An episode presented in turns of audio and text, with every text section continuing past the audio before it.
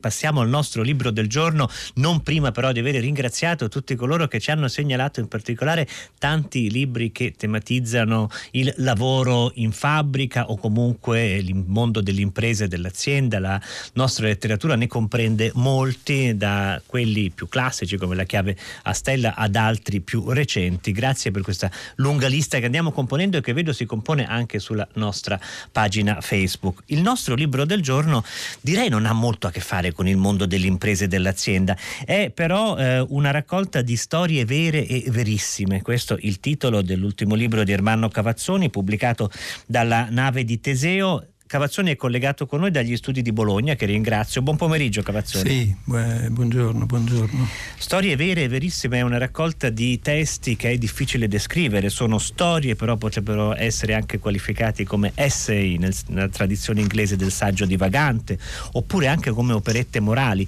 Certamente c'è un filo conduttore di umorismo, del sorriso che attraversa eh, tutti questi testi. Cominciamo Cavazzoni, sei d'accordo a dire qualcosa sul titolo, perché è chiaro che se se ci sono delle storie verissime, le storie vere non sono poi tanto vere.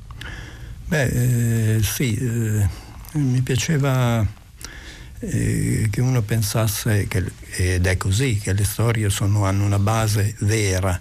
Poi ci sono dei commenti e spesso succede che quando uno fa commenti o dice, racconta dei particolari, si risponda, ah, questo è verissimo cioè ancora più vero del vero. E quindi sono, sì è vero, operette morali, riflessioni eh, che partono da mie esperienze oppure da cose comuni che tutti conoscono, ma su cui ho fatto, cerco di fare delle eh, riflessioni un po' inedite o, o, o a volte paradossali.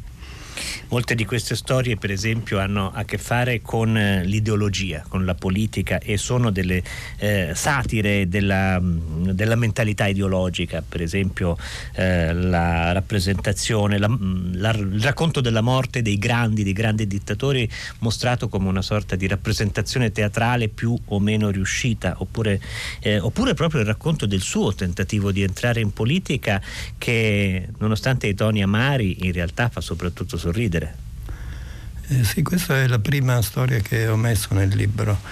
Ed è vera, anche questa parte da una cosa è vera. È verissima, anzi. Beh, eh, sì, è verissima e vera.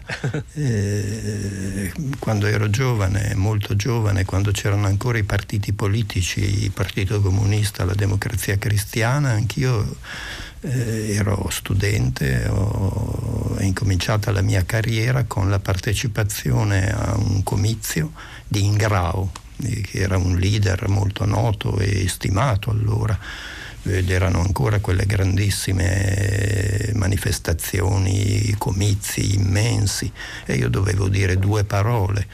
Beh, è successo che quando ho detto semplicemente la prima sono svenuto e questo in un comizio è un crollo.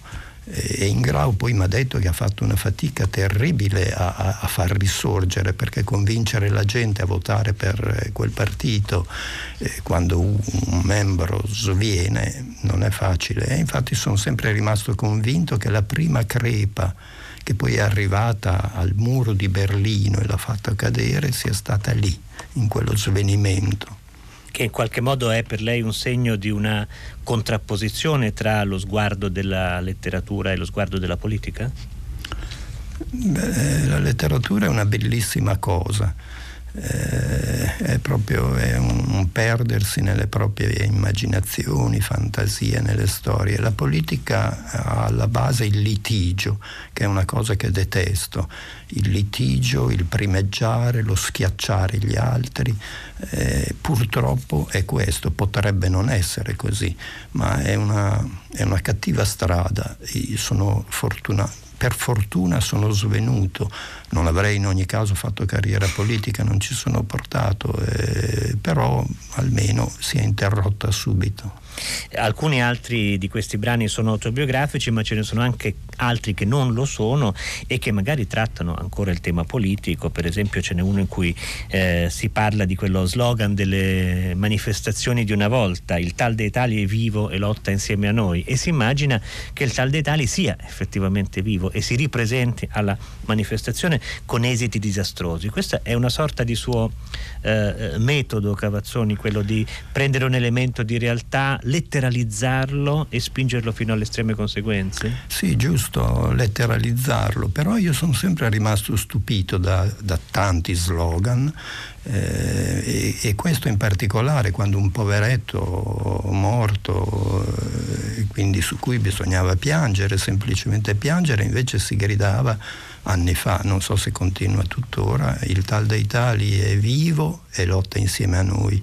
Beh, se il tal dei tali per la forza della folla facesse come avesse fatto come San Lazzaro e fosse risorto, eh, sarebbe stato un guaio per tutti perché il prefetto avrebbe detto non serve più la manifestazione, il tal dei tali è vivo ed è lì, e quindi tutto sarebbe crollato e quindi se fosse davvero tornato in vita sarebbe stato un fallimento della manifestazione.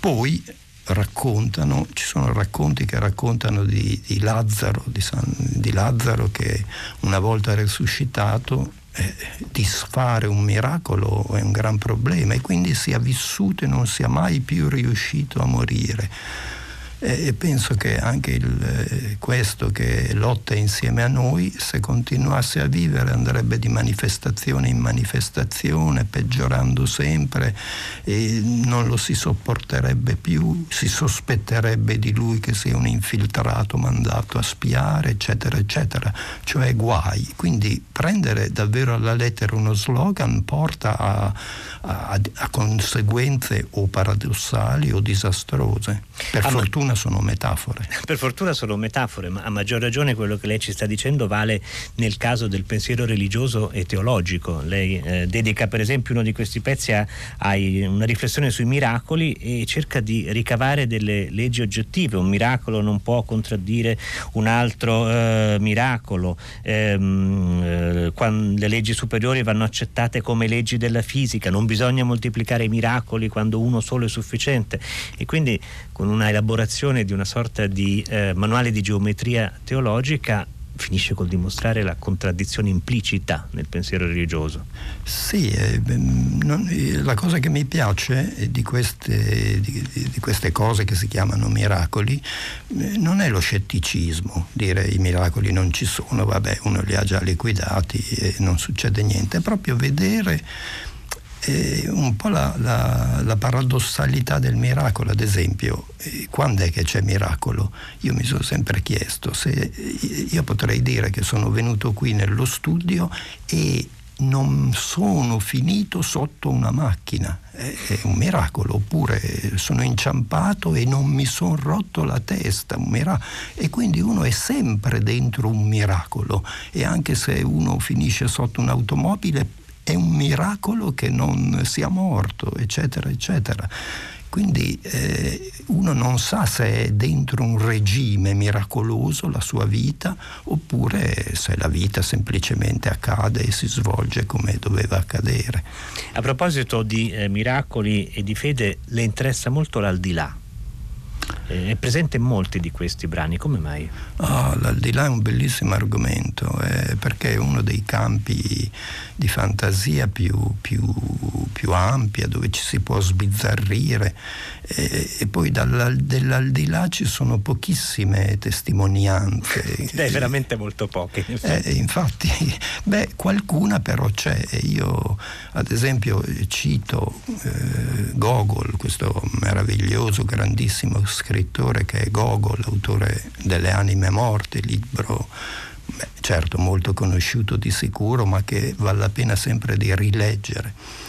Ecco, Gogol, eh, morente in punto di morte, eh, quando già stava per passare probabilmente nell'aldilà, avrebbe detto, secondo i testimoni, presto una scala, frase che mi ha, mi ha sempre colpito, chissà cosa aveva visto, qualcosa aveva visto, intuito. Quindi La scala significa... di Giacobbe forse chissà, offro so. un'altra interpretazione. Io so, ho, più, ho più pensato a un paradiso o un al di là come un enorme pallone gonfiabile che si era abbassato perché se ci voleva solo una scala perché la chiedeva il cameriere la scala, quindi il paradiso era alto non più di due metri, due metri e mezzo, quanto è alto una scala da casa, era nel suo letto, quindi il paradiso si era abbassato o lui l'ha visto lì abbassato e questa è già una bella testimonianza.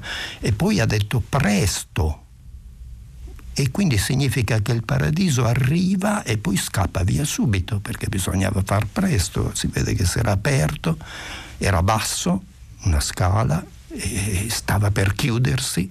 E queste sono piccolissime testimonianze che, eh, di, di, di, gente che scorge l'aldilà.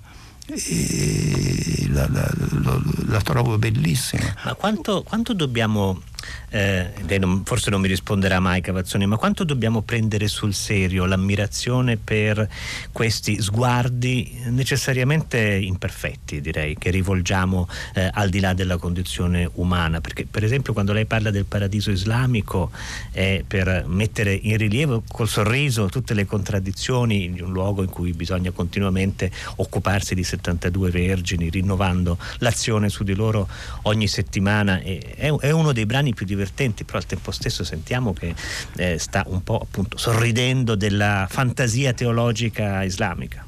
Beh, un terrorista che mette una bomba, dovrebbe prima di tutto augurarsi di conservare un livello di testosterone alto anche nell'aldilà, altrimenti le 72 vergini a cosa servono?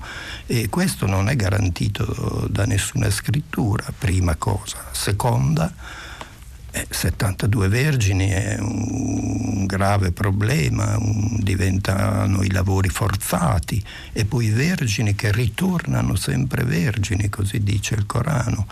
Eh, io al tempo stesso le trovo, certo, hanno una componente di assurdità e, e dall'altro hanno una componente meravigliosa, è una meraviglia questa, credere a, a, queste, a queste, cose immag- e quindi tirarne poi le conseguenze, perché se questo è detto ne conseguono tanti altri fenomeni che adesso non sto ad illustrare e che ho cercato puntigliosamente di, di tirare fuori. Mi, mi piace fare non tanto credere, non credere, rifiutare una sì. cosa, rifiut- mi sì. piace discuterne, ma discuterne in merito, come facevano un po' gli illuministi che, che, che adoro, che leggo Voltaire, cioè entrare cioè tirare le conseguenze di una certa opinione oppure di una certa fede, tirarne le conseguenze e discuterla. E discuterla come si discuterebbe di un problema di fisica. Uno di questi pezzi prende le mosse proprio dalle parole di Voltaire sul letto di morte, che sono ah, geniali. Meravigliose, queste, sembra anche questo, sembra che Voltaire sul letto di morte eh, un prete gli si fosse avvicinato, Voltaire era famoso per essere miscredente e quindi sarebbe andato all'inferno, i diavoli l'avrebbero accolto volentieri e il prete avrebbe, l'avrebbe invitato a convertirsi e lui avrebbe detto non è il momento di farsi altri nemici, che io trovo di una sottigliezza, di, di, perfino in punto di morte, mantenere questo spirito critico e, scettico, eh, lo trovo una meraviglia. Bisogna dire per par condicio, prima parlavamo dell'aldilà islamico, però ci sono anche eh, pagine sull'aldilà cristiano e lei osserva che eh, non si legge tanto in paradiso quanto all'inferno. Come mai? Ma questo lo penso io, se un, il, Qual è il libro più, più letto, forse più conosciuto nel mondo e forse che nell'aldilà dovrebbe essere letto? La Bibbia. Beh, eh, se uno leggesse la Bibbia paradi- in paradiso avrebbe solo esempi di nefandezze, guerre, omicidi. La Bibbia è un accumulo di tutte queste cose, è un libro meraviglioso, cioè che non ha bisogno di commenti perché è il grande nostro libro delle origini, però è, è un libro umano, profondamente umano, che racconta la storia del popolo ebraico e di tutte le guerre e quindi in paradiso sarebbe estremamente diseducativo negativo, credo, e probabilmente ne godono della Bibbia molto di più al, all'inferno. E in questa cosa avevo in mente quel bellissimo film che è Arancia Meccanica, dove eh, in carcere Alex, mi sembra si chiami, il protagonista, eh, sì. questo delinquente che viene rieducato, eccetera, ma in carcere prima della rieducazione legge per far vedere di essersi redento la Bibbia e vede se stesso non nelle vesti di Gesù che patisce, ma nelle vesti del soldato romano che frusta Gesù. Cioè quindi dalla Bibbia lui cava una lettura eh, malvagia, diciamo così, e ne gode. C'è un'altra pagina in cui osserva che eh, eh, dopo il decesso si entra in un eterno pensionamento dove il problema maggiore è cosa fare, di qui un'altra serie di riflessioni, di sviluppi, si gioca a carte, a bocce, a scacchi, tutti lo stesso vestito, eccetera, ma eh, mi interessa quella pagina perché eh, per contrasto subito prima c'è una sua osservazione sull'aldilà che mh, mm, forse ci offre l'occasione Ermanno Capazzoni per cogliere qualcosa come la, la, sua etica o la sua visione del mondo, quando dice che eh, non c'è premio o punizione nell'aldilà, questo ormai è certo, tutto viene risolto già in terra. Questa è una cosa che lei pensa davvero? Eh sì, questo lo penso davvero, che tutti, tutto quello che pattiamo eh, durante la vita venga compensato da qualcos'altro. Questo lo penso a mio uso privato e come mia etica, diciamo così. Non so se può essere vero o non vero, però prima di, di arrivare alla fine della vita uno sconta tutto ciò che ha fatto di male, ma il male non è la legge esterna che gli altri mi impongono, il male è quello che io sento quando faccio qualcosa di, di squilibrato. Uno potrebbe essere un assassino ma avere la coscienza pulita perché ha, ha, ha questa mente. E un altro invece per un'inezia può averla sulla coscienza, per un piccolo sgarbo può per tutta la vita avere sulla coscienza questa piccola menzogna, questo piccolo sgarbo e la pagherà. E, e quando uno muore ha pareggiato i conti. E, e quindi l'aldilà a questo punto è inutile, tutto è già eh, misurato e scontato qui. Ci sono anche molte pagine dedicate Adesso al... sembra un profeta parlare no, così no, e no, mi dispiace. Ma... Non si preoccupi perché non credo che ci sia un problema di questo tipo. La serietà, anzi direi che eh, gioca a vantaggio di queste pagine perché più sono serie più vengono prese sul serio e con un sorriso al tempo stesso. No, volevo dire che molte di queste pagine hanno a che fare con la letteratura. Si, si sorride eh, della letteratura e anche però la si prende sul serio. Eh, e c'è anche il racconto di eh, rapporti e esperienze come quella delle riviste Il Semplice. C'è un, un, bel capitolo, diciamo così, su Gianni Celati e ce n'è un altro capitolo che si chiama Catalogo delle prose, che è una raccolta di idee per racconti, per narrazioni, elaborato insieme a Daniele Benati. Ecco, ce ne vuole leggere qualcuna, giusto per dare un'idea ai nostri sì, ascoltatori? Questi erano argomenti che suggerivamo eh, per poter scrivere un racconto. In che anni si era? Beh, quando facevamo questa rivista mh, mm, attorno al 1995-97, durata due anni, poi... Eh, noi, io e i miei amici, siamo gente poco costante e quindi eh, a un certo punto le cose è giusto terminarle e non fare una rivista che duri per sempre. Eh, abbiamo fatto un piccolo catalogo dei possibili argomenti di racconto. Ne leggo qualcuno. Sì. Racconti che già dalla prima riga non vi è voglia di leggerli. Racconti dove una biscia d'acqua parla. Gelosie furiose che svaporano quando si vede lui, quello là, l'altro. Racconti dove un merlo suona la tromba. Editoriali che comincino con queste parole. Questa rivista vuole essere una sfida questa rivista vuole essere una scommessa in modo che chi legge prenda la rivista, la sbatta per terra, ci sputi sopra, maledica chi l'ha inventata, tutti i suoi parenti e chi usa le parole sfida o scommessa che se le mettano nel di dietro loro, chi li ha fatti, i loro parenti, eccetera, eccetera. grandi sudate, racconti dove c'è uno che si riposa, racconti dove c'è uno scrittore che vive tra Parigi e New York, racconti in cui piova dalla prima all'ultima riga, atei che parlano a favore di Dio, ma Dio non lo gradisce. Ecco, credo che abbiamo dato un'idea a coloro che ci ascoltano della varietà di questi racconti. Io spero che almeno qualcuno sia, sia stato scritto. L'umorismo, secondo lei, Cavazzoni, è tale se fatto seriamente alla Buster Keaton? Sì, sì, questo è fondamentale. Eh, bisogna essere molto seri nel comico perché eh, perché le cose di per sé, le parole, il, la, la comicità è proprio è uno stato di contraddizione del, delle parole e nella vita ugualmente. E quindi va, eh, non è una cosa in cui si cerca di essere simpatici e quindi si sorride, si ammicca.